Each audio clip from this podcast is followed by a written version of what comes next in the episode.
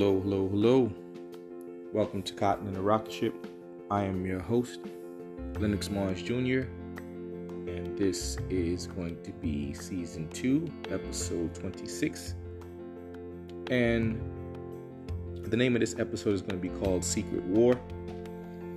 And the reason why it's going to be called Secret War is because I'm going to touch on there's a there's some class warfare going on in America, and I'm not sure if people are privy to it, but you know, um, one thing I say about this podcast is we cross between race, class, um, gender. We talk about the intersectionalities, and um, one of the things we want to talk about is that um, there's a lot of pushback going on, right? There's a lot of unemployment here and then on the employer side, there's a lot of people who, quote unquote, don't want to work, right?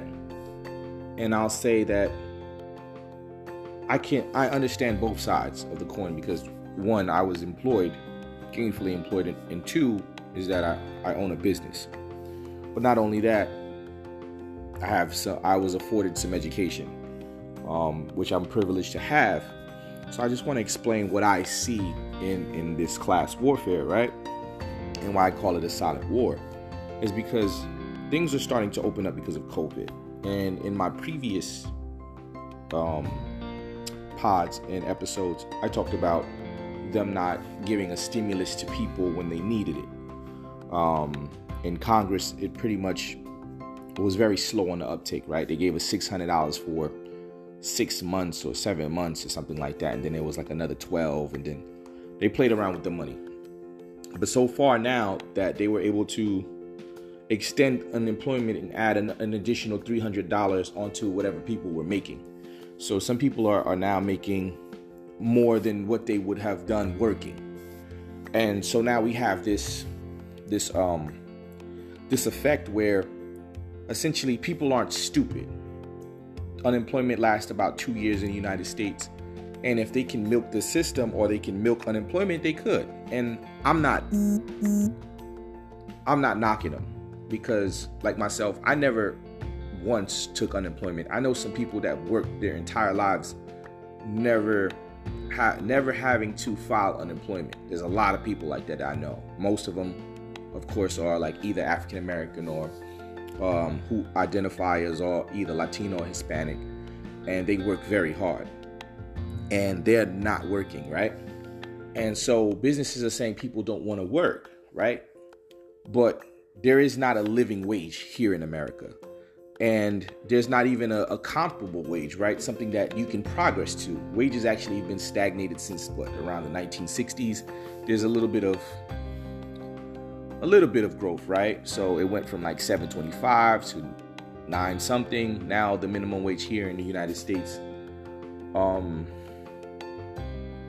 is about 1050 I think in New Jersey, but they're trying to incrementally go up to $15. But the truth of the matter is for business owners and small business owners who make up the brunt of of employment because a lot of times people say it's corporations corporations small business owners make up almost 80 to 90% of employment so you can't honestly expect a small business owner to foot the burden of um, healthcare as well as um, paying $15 an hour. What I foresee is going to happen is that people are just going to, and, and employers aren't stupid either. Employers are just going to couple the jobs, right? They're just going to reduce work staff, increase hours, and merge positions. I would do the same thing, right? Because the first rule of, of business is people or employment is an operational expense. So, unfortunately, as as much as you would want to save people's jobs, you would want to save the business, right? Because it, it keeps you afloat. And so you have this push and pull. And then there's this dichotomy going on where people are not they're silently striking. I call it a silent strike. Um, they're withholding their labor because they feel as though they, they deserve more. And I half heartedly agree, right? What is deserve more? I understand there's some arguments to say that, you know, somebody behind the counter of McDonald's deserves $15 an hour. I agree. It's it, it's definitely a skill, right? To be a, a fry cook, to work under pressure, to work on demand, uh, under demand. However, it's not going to work like that. If you're a big company, rule number one is I'm going to pay $100,000 to get this automation popping. So what they're going to do in McDonald's and these other places, they're experimenting. They're already experimenting with, you know, uh, cashierless people, right? It's almost replaced like the ATM, right? The automatic teller machine, right? It used to be a teller there, a man or woman who was getting paid a full salary. Now it's automated, automatic teller machine. That's the ATM. It's convenient, but you do all the work. That's the same thing with now you can bag your groceries. Instead of paying a cashier, you have someone stand at a kiosk with seven or eight panels, and that's what happens. You bag your own groceries, you, you, you pick up your own items, and there's going to be less and less employment because these businesses realize that they can just automate. And automation is going to take away your jobs. So, I, on both hands, there's no escape. And um, what my solution is on both ends is that people have to get better or they're going to be left behind. Um, it, there's no now it's it, there's not going to be no in between. I was looking at um some of the the motivational speakers, and I, I believe his name is Simon uh, Sinek. He writes a couple books. I, I read a, a, few books uh, on his behalf, and he discusses that we already are in this gig economy, and the gig economy is like you know, there's a lot of college individuals who, who have college degrees, PhDs. They're picking up Uber Eats, Seamless. Um, they're shopping for groceries for other people. Um, you name it. Uh, there's some people who do Airbnb. You name it. There, there's these um, disruptive um, industries where people are gaining some success and some money, but also these individuals, on top of their additional jobs, if they do have additional job, they're jumping into this gig economy. It's been tons of times where I've hopped into Lyfts or Ubers where they've they've graduated from somewhere. There's times where I met the bartista from Starbucks and they have a PhD. I, I am not kidding you. So even the schooling is not getting it right, right? And I see that it's coming to a head that America won't be able to sustain itself in many different ways, and it, it's happening fast, especially with people trying to get back to quote unquote work. What is the normalcy that's going to happen, right?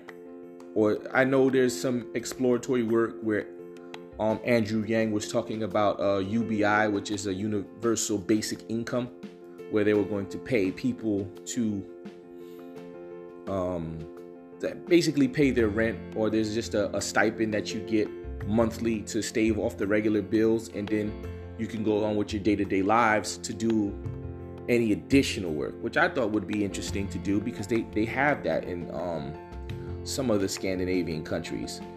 And a lot of the America is very interesting because we work a lot of our lives. Um, and that's one of the reasons why I don't I don't beat my fiance up about you know, the mundane, quote unquote, womanly things, and even the things that men are supposed to do because we work more hours than our our fathers and our mothers, right? They, they my mom worked a full 40. If she wanted to work o- additional overtime, then she did so. If my dad wanted to work additional uh, overtime, he did so. But the 40 hour week was a standard. Now, you on average, I'm, I'm a before I started my business, I was working 60 hours a week on average because I had the on call hours.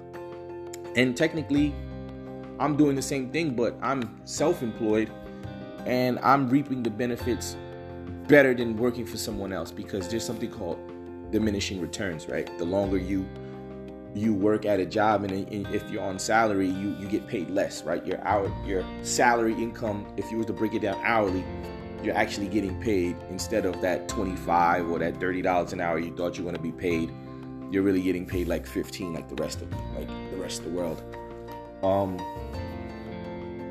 but that's just a little hint but i also have um, a few other things that I want to bounce off you. And I, I made a, a poem called Dungeons. And I wanted to share with you because I didn't really speak on my life out after college in um in spoken word form and this is one of the ones that I thought about and um I'll share it with you. It's called Dungeons. The slavery is mental. The chains are economic. Who would have thought I would have be serving a sentence out of college? Sallie Mae was the overseer. Many different bodies on display. Take away my right to live if I do not pay. Forced to take this plantation nine to five, two to three jobs just to stay alive. I work and sleep. I sleep. I work. My dreams are my peace until I can't run from my purpose and sleep becomes worthless. I acquire power through these strips of meaningless paper just to be free. Dungeons. So, um, it, it, I call it dungeons because it's a trap, right? It's a trap. Um, and I remember having a conversation with my uh, one of my mentees, and he, he asked me, "When you graduated from college, how did you feel?" I was like, "It was the best. It was the one of the best feelings of my life, but also I had buyer's remorse. It was like buying something that you feel as though you paid too much for, and that was my degree, right? I am." grateful for my degree. I'm grateful for the experiences. I'm grateful to have graduated in the time that I did. I'm grateful for the making the network that I did. I'm grateful for having the type of degree that I do have. However, I feel as though I paid too much for it. And I, when I got my master's degree, that was one of the things I, I, I said in my mind was that I don't want to pay for my next degree. I don't want to pay for my master's degree because I knew that the brunt of your your education or the brunt of the money that you're going to pay for your education if you have like myself i have a labor studies um, undergraduate degree which is uh, equivalent to hr but you can go into labor and that industry is so gridlocked because it's not that you can't have a job in HR. It's just that those are the people that's in charge of hiring, firing. So if you're comfortable in HR and you know what you're doing in HR, you're not going to give that job up because it is the old. It's almost the ultimate stability. And when having that type of job, you kind of have the keys to the kingdom. You can watch people come and go, and then as you build your your experience, you can go somewhere else where someone leaves and fills in, and then you can have a a better position, a more stable nine to five, and you can have the rest of your, your time to do whatever you need to do. It's a very cushy job, but it's a very technical job, so you have to get it right. And especially if you work in like compensation and benefits or you work in training and development, these are some um, very niche specific um, industries where you can make a lot of money and you can maximize the, the amount of effort that you put into it. Because if you make a training and development program that that takes hold in a Fortune 500 company, you're it's it's in the millions, right? You can make you can make hundreds of thousands of dollars over a weekend just by doing training and development. So, but it's it's a highly specialized skill, and you need to to develop that consumer base and you need to develop that client base over time. But going into dungeons is that right now it's not there there is not a um like Bob Marley said, right? He said, emancipate yourself from mental slavery. The slavery is no longer chains. It's no longer metal bars. There is a game for that. That's called the prison industrial complex.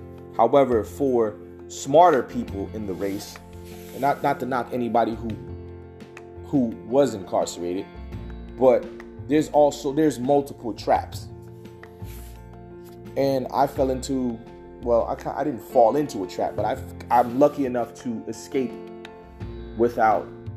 It's almost like the door shut, and my ankle was there, and I mm-hmm. sprained my ankle. That's how I look at it. I slid under the door like in one of those 1980 movies, and just before it, it closed in on my leg, I was able to pull it out. And so I left out of undergraduate with not that much debt to my name, but I, I have some friends who had sixty thousand dollars in undergraduate debt, and then they went and got a, a, additional degree, a master's degree, and they got another forty. Put another forty thousand dollars on top of that. So they left out of college with um, a master's degree with hundreds, a hundred thousand dollars worth of debt. That's some serious um, payments. that is some serious payments to stomach. And um, if you don't have the right degree, because all degrees aren't made equal, and if you don't have the right degree from the right um, institution, you are in for a world of hurt and it prolongs your life. So, what I said the slavery is mental and the change are economic is that if you fall into the rat race of saying that I'm going to get multiple degrees, you're going to be like that person who has a PhD working at Starbucks. If you don't make your degree work for you, because the universities are the same way. A lot of professors aren't getting tenure. A lot of professors of colors are definitely not getting tenure. We talk about Dr. Cornel West. He was one of the he is real as they come, and he can't get tenure from an Ivy League. Um, and maybe because they don't want to. One and two, it they have to make a value judgment. They have to they have to keep that on the books.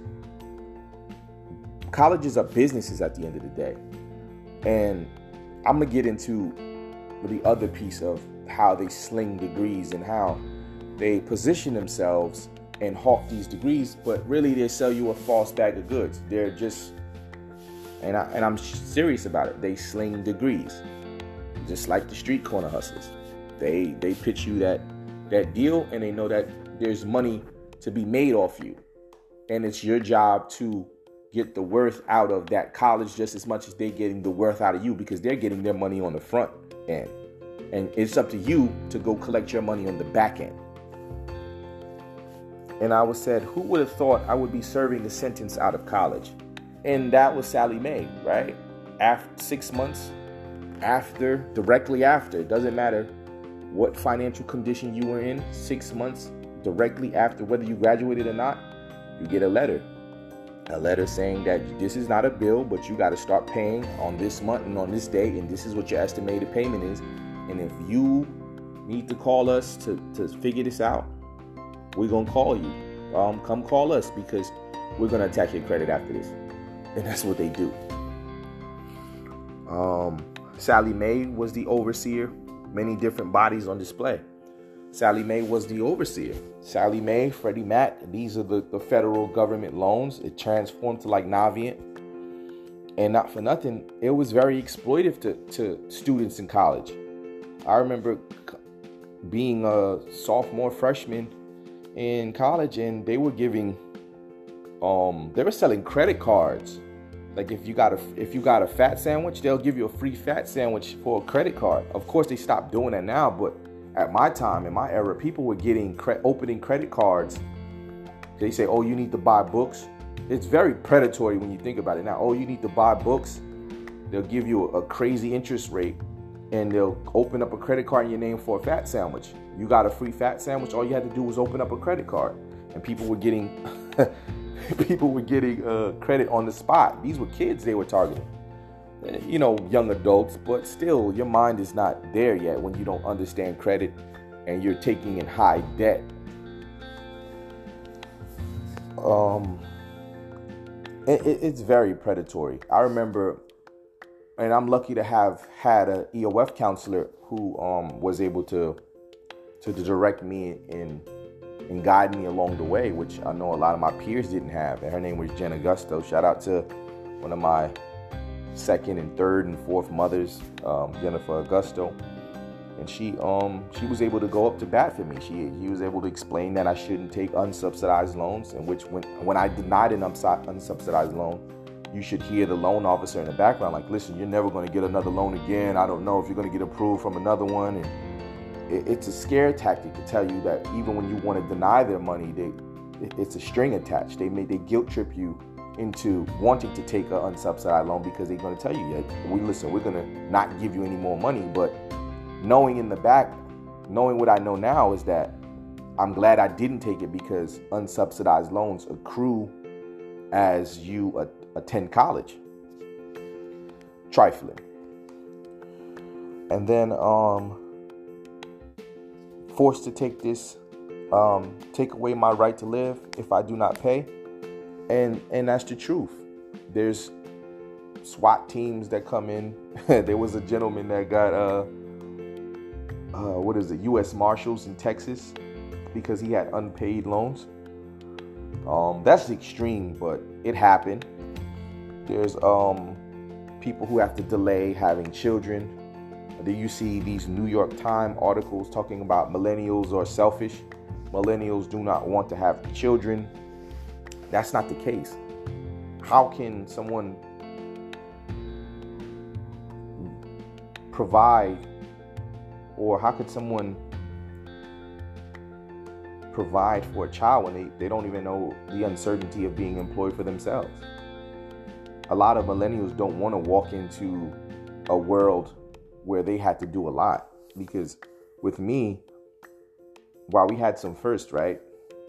I remember recessions are reoccurring. We had our first quote unquote depression. They never called it a depression, but it's really an economic depression. We watched the stock stock markets crash. We watched Lehman Brothers go under. We watched Wall Street get a bailout. We watched um, Ford and the, the car industries get bailouts because of the bad economy. Um, when I came out of college around that 2010 mark, jobs that were offering 70, 80,000, they either cut those departments and now they, they offered 40. Um, if you were lucky, they wanted 40 with skills, 42. Now jobs are asking people with college degrees for 35, 32. Even in my industry, when I, I have to hire someone who has a college degree, but if I don't give them the caseload they have, the most I can pay them is 35. I feel like that's dirty. Um, I, I totally feel that's dirty. And I, I don't ever want to do that. I don't want to be able to, I want I want to pay somebody their worth. And I feel as though the, the job that I do, I someone should be able to at least to be get paid at least 39 with benefits, 42. But the industry, because the industry is so low, the most I can pay you, I can comfortably pay you 32. 35 is a stretch. If you want any more than that, then you got to bring some things to the table, right? You have to bring that additional monies, however, you're going to get it to the table. And that's just business. The other thing is um, two to three jobs just to stay alive. Out of college, I worked every job under the sun. I worked. I, I sold. I sold car wax. I sold um, cabinet installations, which I failed at in sales. I fixed car wind, windshields. I did security overnight. I was security for Pepsi. I worked for Pepsi as a merchandiser. Um, you name it, I, I, I probably did it. I had so many different skills that I don't I didn't even put on my resume because it just didn't it didn't have any my resume didn't have any eh, no continuity. It was just like, yo, you just took any job because I was I, I needed the money. I couldn't um, say I'm gonna be broke out of just because that just didn't happen. So I understand taking two to three jobs just to stay alive. I bumped into a lot of people who had college degrees who worked at Walgreens or who worked at Rite Aid in the cashier department. It, it, and it was sad, right? Even my business partner, uh, you know, he was working. He was a bouncer I, with a master's degree. I told him, I'm like, you're the smartest bouncer in the world. he was a master's degree. He's an accountant bouncer. It, it, these, these are the things you have to do in order to survive. And this is not, it's, it's common. No one wants to put off their life and not have kids, uh, have kids at a later date or have to buy a house at a later date because they want to. They do it because they have to, because that debt to income ratio is something that matters in um even when you want to get an uh, FHA loan. And I say I work and sleep. I sleep and work. My dreams are my peace until I can't run from my purpose, right? So it, it becomes a time where sleep isn't even um, comfortable anymore because you're just dissatisfied with life. And each time that you're becoming more and more dissatisfied with life, you build up this resentment towards society. You, bring, you build up this resentment. You have this woe is me attitude, which I did. I was a very bitter person at the time. Um, woo, I worked FedEx too. I was bitter in those um, truck bays, sweating, angry, frustrated. But that's what happens. So I can understand both sides of the spectrum because labor always gets a raw deal. And so they have to group up. If things were good, people wouldn't group up. Being able to group up or being, being able to march and protest, that that is a, a tactic for excuse me, but that is a tactic for poor people, the proletariat. You go out there, hit the streets, you burn down a couple buildings like France, you, you grab the heads of the kings and queens and, and the nobles, and you want blood because you've been getting taken advantage of. I've been working in these these dirty sweatshops. I've been working in these farms and taking, you know, literally getting shit to shovel. I want blood now. And this is the silent war. People are at a stalemate now before before the blood in the streets. Well, I could say it was blood in the streets because during the Trump, all that frustration for um, that sense of hyper nationalism, the racism, the um, anti Semitism, that's all byproducts of economic instability. It, it's always there, it's always going to be here. However, these people, these race baiters, that's when they get their most um, applicants because that's what they do. This is when the David Duke get their most applicants. This is when the Aryan Brotherhood gets their most applicants. This is when you see a lot of white nationalism, quote unquote, is called, and it's called all the other things, right? It might call the alt right. This is where you see that, and then this is where you see black folks group up, right? Gun clubs pop up, the NRA, guns, guns go on sale, gun, guns are being bought. This is America. People, when they're disgruntled, they shoot shit up. So it's it's unfortunate. And um, I go on to say that I run from my purpose and sleep becomes worthless. I acquire power through these strips of meaningless paper. And that's what it is. I'm I'm in this rat race like you. And I'm we know that this this money is not backed by anything, but this is the only thing I have to wield. We know it's fake. That's why you see things like AMC, Dogecoin, um, GameStop, there's a lot of stocks that being that are being inflated because people are disgruntled with the system. So they know that if they have the means to mess up the stock or means to mess up um, people's money, they will. It's not even. It's a statement of of resistance. It's almost like V when you see V for Vendetta or any of these movies. We're on the we're on the precipice of that, and it starts with the financial institutions of there's different ways that people combat it. It's not just the streets. It's it's people hacking the system like how they did with the gas. I, I'm not sure who did it, but you're gonna see more of that to come because the way people are getting, they're going to, um, the way they're going to juice the system is by hitting their pockets or, messing up their financial institutions or trying their best to do something to unravel a little bit of the system because they feel pain because there isn't there is an imbalance and it's been a very big imbalance in America for a long time. And once again, I'll always say that for COVID to be happening, where there's a lot of people who've died, um, personal friends of mine, people got sick, we still have a president that says single payer provider is the best is the best solution, which is asinine to me, to me.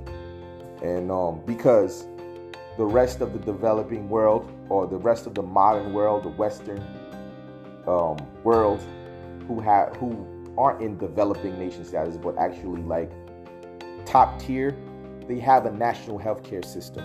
You look at the Scandinavian countries, you look at uh, Finland, you look at um, Sweden, you look at um, you look at Britain, right? You look at the UK, they have a national healthcare system. You look at everywhere else they have. Look at Japan, they have a national healthcare system, right?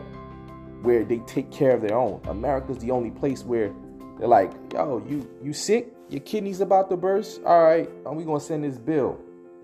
And if you don't have it, we're gonna try to charity care you out. But once we stabilize you, we're gonna kick you out the door and good luck. Best to you. Godspeed. Get up out of here. And that's where we live. And that that's not right for us to be quote unquote the best country in the world. Not cool. But um and and I say just to be free. And and the freedom is Kanye West said some a very interesting statement. This was on the college dropout. Some people graduate, but they still stupid. They tell you, read this. And, and it's, it's the truth. That that album is I, I used to bump that out of college, right? Nah, nah, nah, nah. Wait till I get my money right. I, I used to bump that. And um, but that's true. The college dropout. Some people graduate, but they still stupid. And Jordan Peterson has a very um, and yes, I know people are some people don't like Jordan Peterson, but I told you before in my earlier cast is that I listen to everybody. I can take the good out of everything. And um, not even the good, but I can I can utilize the information and I can understand their points. Even if I don't agree with it, I can take some of that away from it. And I think you should too, because you can learn from from that. And I just want you to hear a little bit about why it's called You Can Go to University to Not Be Something. And it's, it, and it's a good, it's four minutes, but I'm only going to share two minutes of it with you. And here, give me one second and we're good to go. Facilitated. Because you can go to university to not be something instead of going to university to be something. And, and that's, it's Pleasure Island. And the price you pay for it, especially in the US, is debt. And you're enticed into it because the administrators can pick your pocket. So they, they rob your future self while allowing you to pretend that you have an identity. Right? Very nasty. And you can't declare bankruptcy with your student loans in the US. It's indentured servitude. And it, it is it's precisely Pleasure Island. It's exactly that. And so tuition fees have shot way out of control. And part of the reason that universities don't make more demands on their students and let them get away with all the th- things they let them get away with is because they're basically, why the hell would you chase them out? They're $100,000 or more. So they can do whatever they want as long as you get to sell them to the salt mines. Right. So, and you know, it's not the only reason because the other thing that's happened is that the rate of technological transformation is so fast now, and the rate of turnover of things is that it's it is genuinely harder for people who are say 18 to 20. When I was a kid, roughly speaking, the kind of rough patch for for for life was probably 14 to 17, something like that. Now it's I think it's 18 to 25, something like that. And I, I think the reason for that is is that all the jobs that the bloody hippies complained about being doomed to in the 1960s have now disappeared. They're Okay, I'm going to stop you there because there's a lot that we have to unpack. He literally said that he said a lot, but let's go back to the university. You can literally stall and and not be anything in the university, and I've seen it as an undergrad and I've seen it as an administrator. I see that, um, and especially how does this relate to black and brown students, and even poor white because I've seen it this way, right? I saw things that I never thought I would see when I went to, uni- to university, and I wasn't that far removed. The university was very, and this is not just the university I attended, and I won't say their names. This was a common thread amongst my colleagues who went to who were across the country. Is that the universities got lax. I remember getting almost getting kicked out of school because I didn't have the money, and it was just like sayonara. Um, they and but I gained some skills from that. I gained grit. I gained I didn't take no for an answer because college puts a mirror up to you and it says, Who are you and are you gonna fight to be who you are? It, it was almost like the street, right? You almost had to use your abilities to get what you wanted, and I wasn't gonna take no for an answer.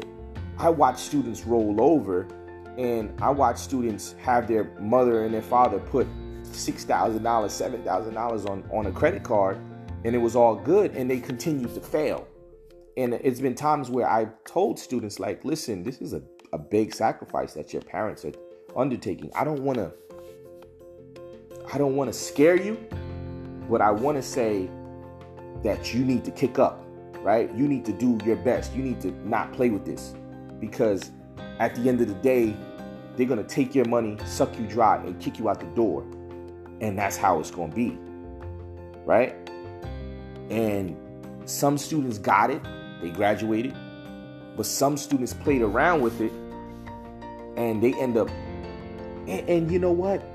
I know some kids that were doing so bad, and I would just say, why do you keep bringing them back? Because the debt that they're going to accrue is going to be crazy to live on campus. And these people will be at like six, seven years. And and they're just milking it. I'm just like, and it is Pleasure Island. Pleasure Island, he was referring to Pinocchio. In Pinocchio, if you, if you ever saw Pinocchio, Pinocchio's a, a little boy, and he ended up not listening to his conscience on Pleasure Island. And they gave all the little kids everything you needed to do, right? Debauchery, they gave you food, you get you could get to smoke, you played pool, you did all the, the grown-up, quote unquote, grown-up things and you paid for it because they turned you into a jackass. It was a donkey. And you see Pinocchio grew ears in his and this is um he he talks about this as well too in a lot of his um and I mean Jordan Peterson in his lectures. And it is Pleasure Island. And, and it's a very good reference because I saw that in the university. I saw people turn a blind eye. I saw when when some student was supposed to get punished and you did they didn't kick them out, right? Because they knew there was some money attached to it. As long as that their parents were able to to complain a little bit, and it, it just and I said, where are we going? And I, as an administrator, would be questioned. And that's the unfortunate. I would be questioned as to why I adjudicated a case or did something that that was by the book, as opposed to them being on my side because you knew that this they were a check. You can you couldn't even tell them the truth.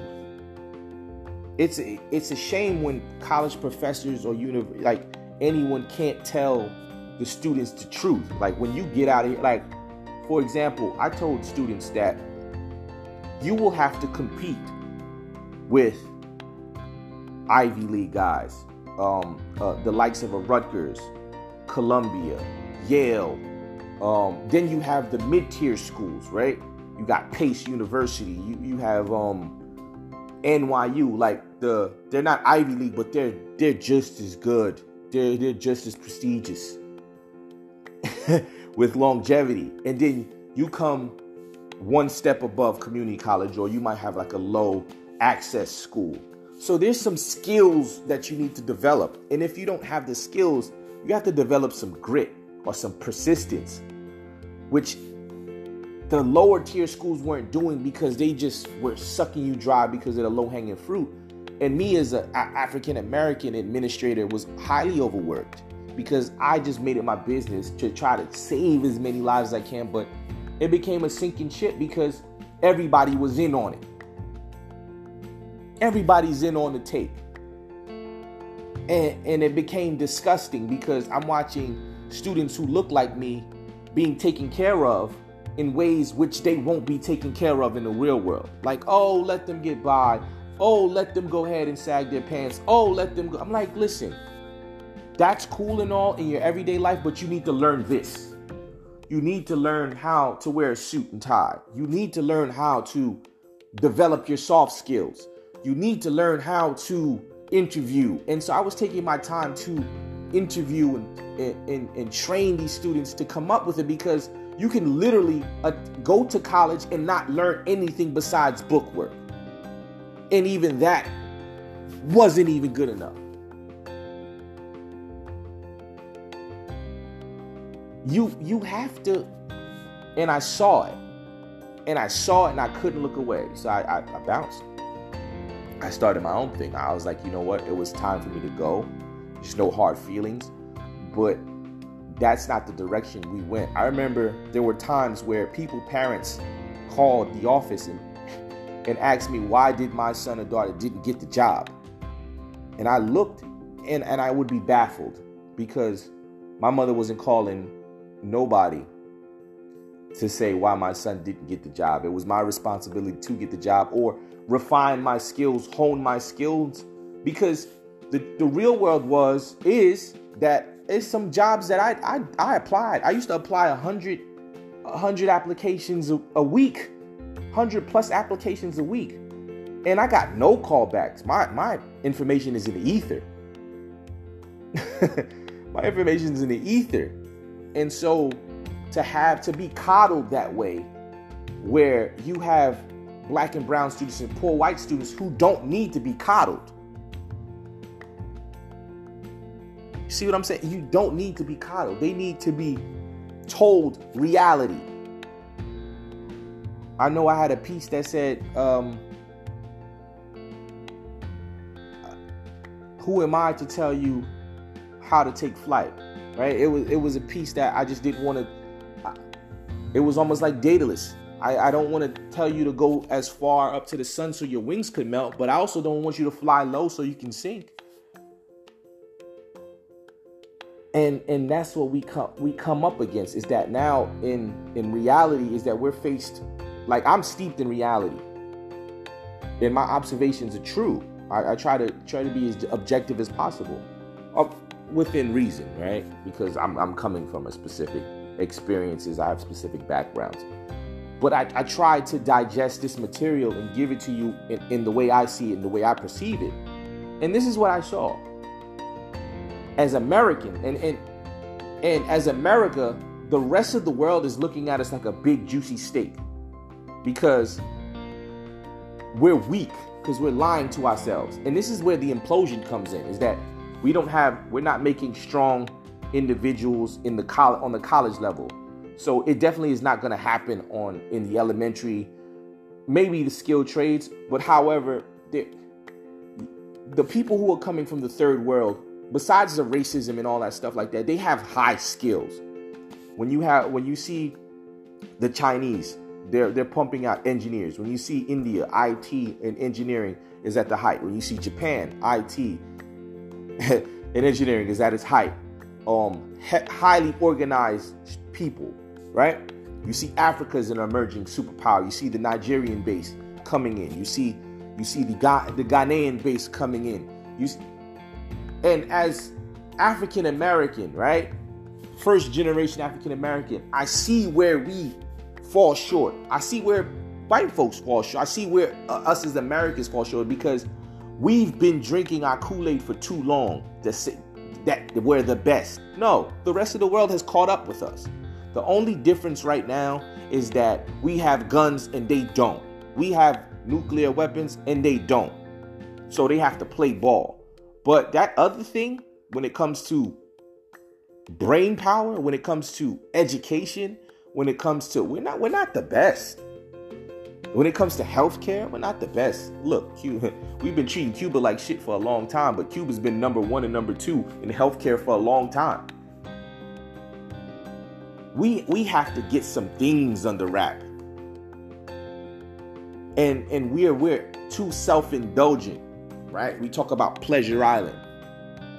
You talk about being lied to, and this is where you can get someone with a PhD that works at Starbucks because they've been taught one thing. We've been taught that you're supposed to work for somebody as a cog in the wheel. And if I didn't have my experiences to talk to the elders or an elder African man or talking to some professors to say, like, listen, and, and even my pops, listen, when you get your degree, you don't have to work for anybody. My mom, my people, you learn some some historical skills.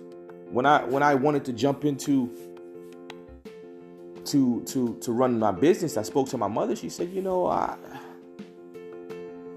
my side of the family ain't never worked for nobody." Oh, really? I didn't know that. That would have helped a long time ago.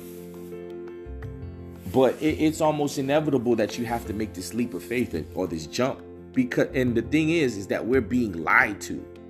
The, the your pastors is, is, is, is running you down for your, your, your tithes and offerings every Sunday college degrees ain't what it is or what it used to be because employers know that they have to train you anyway. So it's like, and then there's so many people with college degrees, you devalue the degree because there's just too it, there's too many types of degrees in the workplace for them to say like it's almost like a bargain half off. It's like yo, you can get somebody with a college degree with skills for half the price that I would get them to bring them on down. I could get two or three you guys. And that's the name of the game. It's nasty. But you got to understand it. You have to steep yourself. You can't be sitting like, well, I have a PhD. You should treat me as such. And then you're going to you end up working at Starbucks or being homeless because you're not thinking, you're thinking that you're special. Of course you're special. You're special. You're a special soul. You're a special individual. There's you're one of one, yes. But in the marketplace, where you you have to put your skills on display, you are one of 50,000, 200,000, 300,000, and then it's a global marketplace. It's global now. So you're one of a million PhDs that's from India, right? They a million PhDs from there, there's several hundreds of thousands of PhDs in China and around the world where you have to compete. You're not America is is on the menu too. Our borders have been open a long time ago. That's what they want to tell you. They tell you we're closing the border. We need to build infrastructure, but America has been open. The moment that American businesses started going overseas and utilizing, there's a push and pull effect. The moment that they American businesses went overseas to compete and other businesses came over to compete with America, the marketplace is global. You don't need Alibaba to tell you this. You don't need Jack Ma. You don't need Elon Musk, which is who, who is South African. You have to understand it. And a lot of us are just saying, talking about America, America, America. No, no, you have to talk about Chimerica, right? Or you got to talk about the Amero. America and Mexico or America in the UK or America in Israel or America because these are the, the it, it, plays out on your lap. It plays out right. These effect these global effects are affecting you right now. And you don't see it because we are told we, we want to play around. It's Pleasure Island. And I, I watched it. So you can definitely go to you definitely could prolong your life and play with it but then you just suffer longer you suffer the consequences longer and um I think we have to revise a lot of things and reanalyze the way we see things and how we shape the world. But I'm going to leave you there. This is Cotton in a Rocket Ship. Peace.